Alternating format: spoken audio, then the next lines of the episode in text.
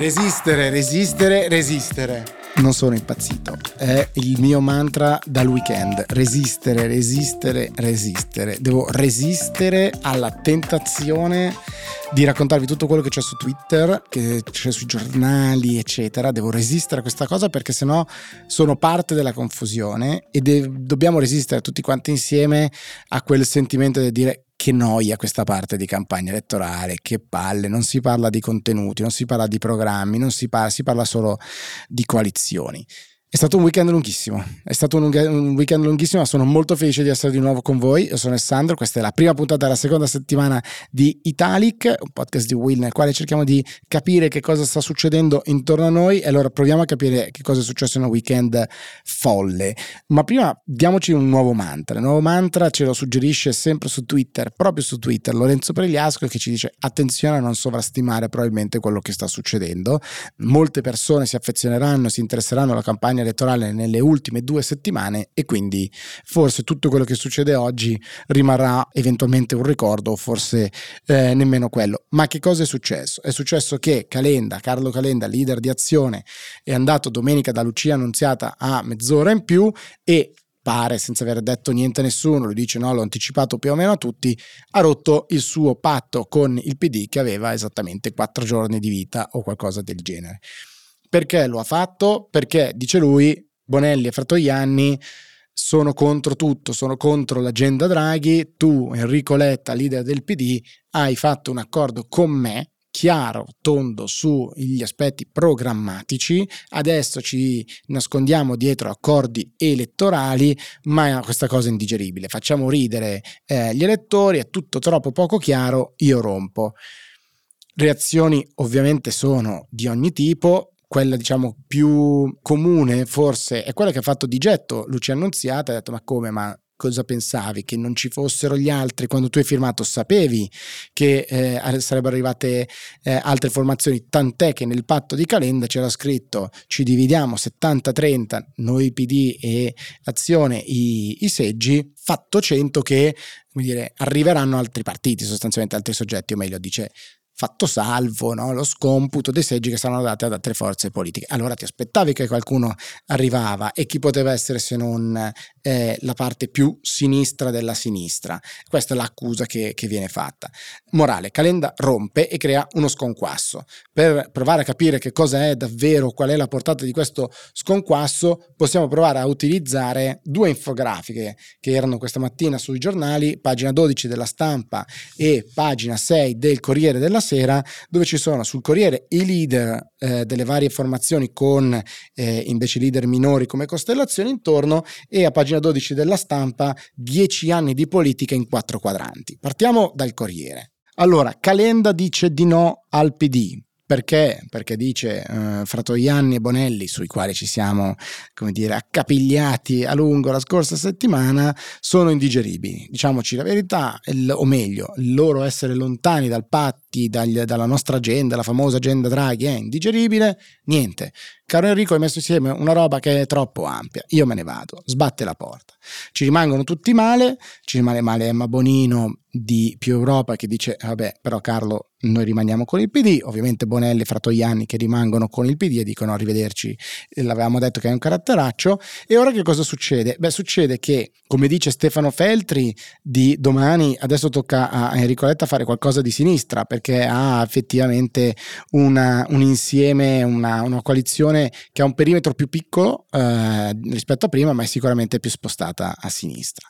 C'è chi su Twitter facendomi molto ridere ha scritto Calenda sembra mio zio che mi chiamava per andare allo stadio e poi quando stavo sotto casa era andato al cinema, eh, si è preso dell'incoerente, si è preso un sacco di insulti da un po' tutti quanti, ma ha rotto. Ora che cosa succede? Enrico Letta potrebbe avere, anzi ha sicuramente un po' di seggi da assegnare e a chi li assegnerà? E qua viene il secondo sconquasso potenziale, perché potrebbe o darli a Luigi Di Maio, che come sappiamo è uscito dal Movimento 5 Stelle, ha creato il suo impegno civico, che ritratto in un'immagine, in una foto molto eh, come dire, parlante eh, sullo sfondo del logo del PD con scritto questa è casa, c'è Di Maio che entra alla sede del Nazareno, aveva accettato il diritto di tribuna, quindi pochissimi posti per lui e uno o due fedelissimi, e invece potrebbe avere magari più risalto. Oppure, e questo sarebbe il vero sconquasso, chi dice che adesso i 5 Stelle non possono provare a rientrare? Oggettivamente, con questo asse sinistra, Bonelli e Frattoiani che non hanno mai votato la fiducia al governo Draghi, oggettivamente nulla vieterebbe a Giuseppe Conte e al Movimento 5 Stelle di far parte di questa coalizione, nonostante se ne siano dette di ogni. Questo sarebbe uno sconquasso gigantesco. Nel disegno del Corriere troverete o, avete già trovato eh, intorno a Giuseppe Conte altri leader, eh, ovviamente diciamo lì in mezzo tra Conte e Letta, quindi strizzando l'occhio a una sinistra che però sono stati tra i fautori degli accordi con il movimento, c'è ovviamente Roberto Speranza e Articolo 1, c'è invece più radicale Gianluigi Paragone eh, con Italexit, ad esempio, che come sappiamo sta portando a bordo diverse personalità di tutta quell'area Novax, No Green Pass, eccetera, e eh, vi preannuncio che domani parliamo abbondantemente di vaccini e delle due pagine che gli dedica oggi la verità. E poi c'è il centrodestra, con prima la figura di Carlo Calenda, con sotto Matteo Renzi eh, di Italia Viva, naturalmente Federico Pizzarotti, lo ricorderete, ex sindaco di Parma, ex 5 Stelle, e poi il centrodestra da Maurizio Lupi, Giovanni Toti, Brugnaro e Cesa. Giovanni Toti, governatore della regione Liguria, anche lui spoiler, ne parliamo approfonditamente domani perché? Perché nei giorni scorsi su Twitter si è lanciato in un video molto interessante sull'ambientalismo. Che cosa c'è di affascinante in questo quadrante, anzi in questi quattro quadranti che disegna la stampa che vi preannunciavo poco fa? Beh, il Partito Democratico sarebbe un po' establishment, un po' di sinistra, Forza Italia sarebbe un po' establishment, più di destra di quanto non sia il Partito Democratico di sinistra, verrebbe da dire che cosa però è più di establishment di questi due partiti, e poi ci sono due movimenti 5 Stelle, uno fino al 2019 che sarebbe equidistante tra destra e sinistra e, molto di, e abbastanza di protesta, tanto quanto di protesta ma un po' più a sinistra il movimento 5 Stelle dal 2019 e poi a destra la Lega e ancora più a destra Fratelli d'Italia della Meloni, tutti ugualmente eh, di protesta la Lega. Credo che sia uno dei partiti più longevi in assoluto in Parlamento eh, oramai, anche qua verrebbe da chiedersi che cosa sia eh, più establishment di questi partiti, ma la cosa che mi ha fatto riflettere di più nel weekend è stata il fatto no, di, di, quanto abbiamo parlato di giravolte, di cambiamenti, ma se ci pensate la Lega di Salvini quanto è cambiata dalla Lega di Bossi, quanto è cambiato ovviamente eh, il centrodestra in, in generale, quanto è cambiato ovviamente il centrosinistra, il Movimento 5 Stelle che ce lo siamo già detti e quante volte sono cambiate idee di Carlo Calenda negli ultimi giorni. C'è un dato interessante che segna Marco Follini sulla stampa che dice come il centrodestra ad esempio sia passato da etichettarsi come di grande spinta quasi rivoluzionaria in termini eh, liberali, fiscali, eccetera, oggi invece si etichetti in maniera chiara come conservatore.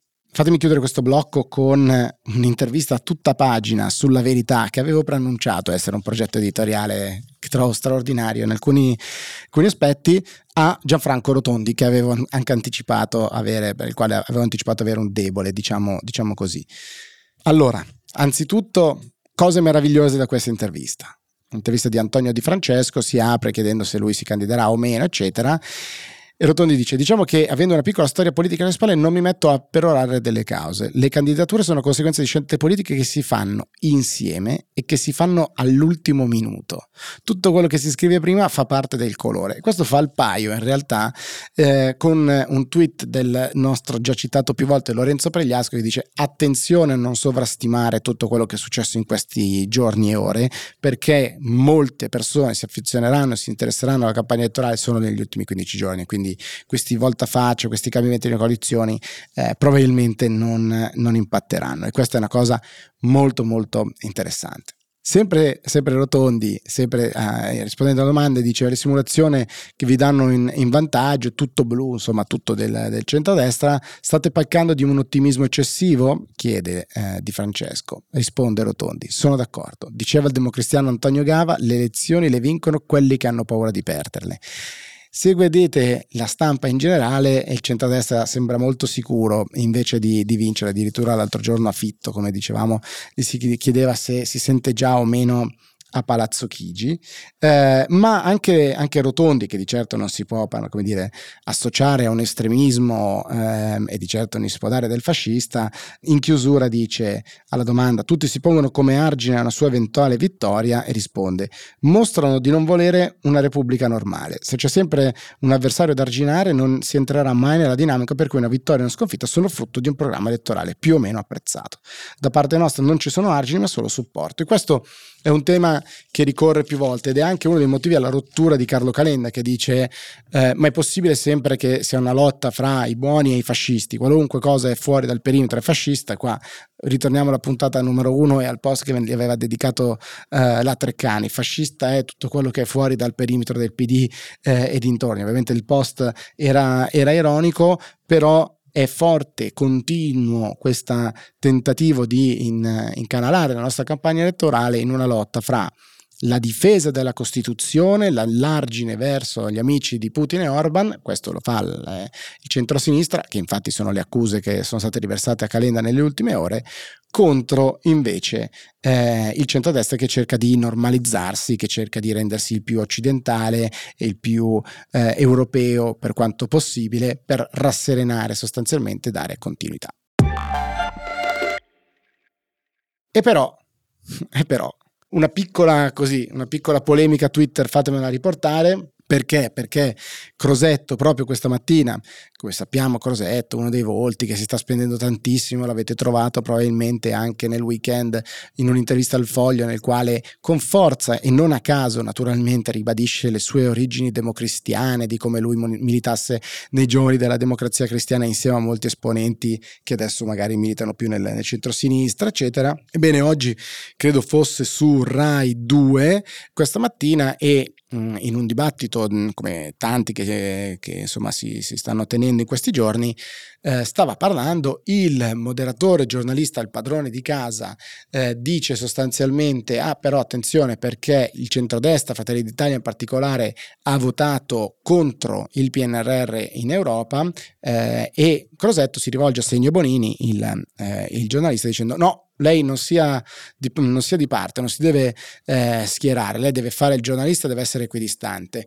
Ed è immediatamente ovviamente partita l'incredibile polemica dando del fascista a Crosetto dicendo che si deve scusare e lui che per tutta risposta dice non mi devo scusare, ho finito subito dopo con, con Bonini, siamo, eh, ci siamo salutati in grande tranquillità, lui non ci è rimasto male, eccetera, eccetera. Addirittura c'è chi dice che questo sarebbe semplicemente eh, l'assaggio dei giornalisti che Crosetto vorrebbe epurare fare una volta arrivati o l'estremismo di destra e il suo approccio verso l'informazione. Sicuramente è stata un'uscita come dire, di forza, eh, se, andate, se, andate, a vedere il, il video, è un'uscita come dire, forse appunto di, di, impeto rispetto all'intervento del giornalista, che è giusto naturalmente che sottolinei quando qualcuno dice delle incongruenze, delle non verità, eh, probabilmente eh, ovviamente su, su, Twitter si è scatenata eh, una macchina molto più forte, molto più, più agguerrita rispetto eh, all'evento in sé. La cosa interessante è eh, capire cosa arriverà naturalmente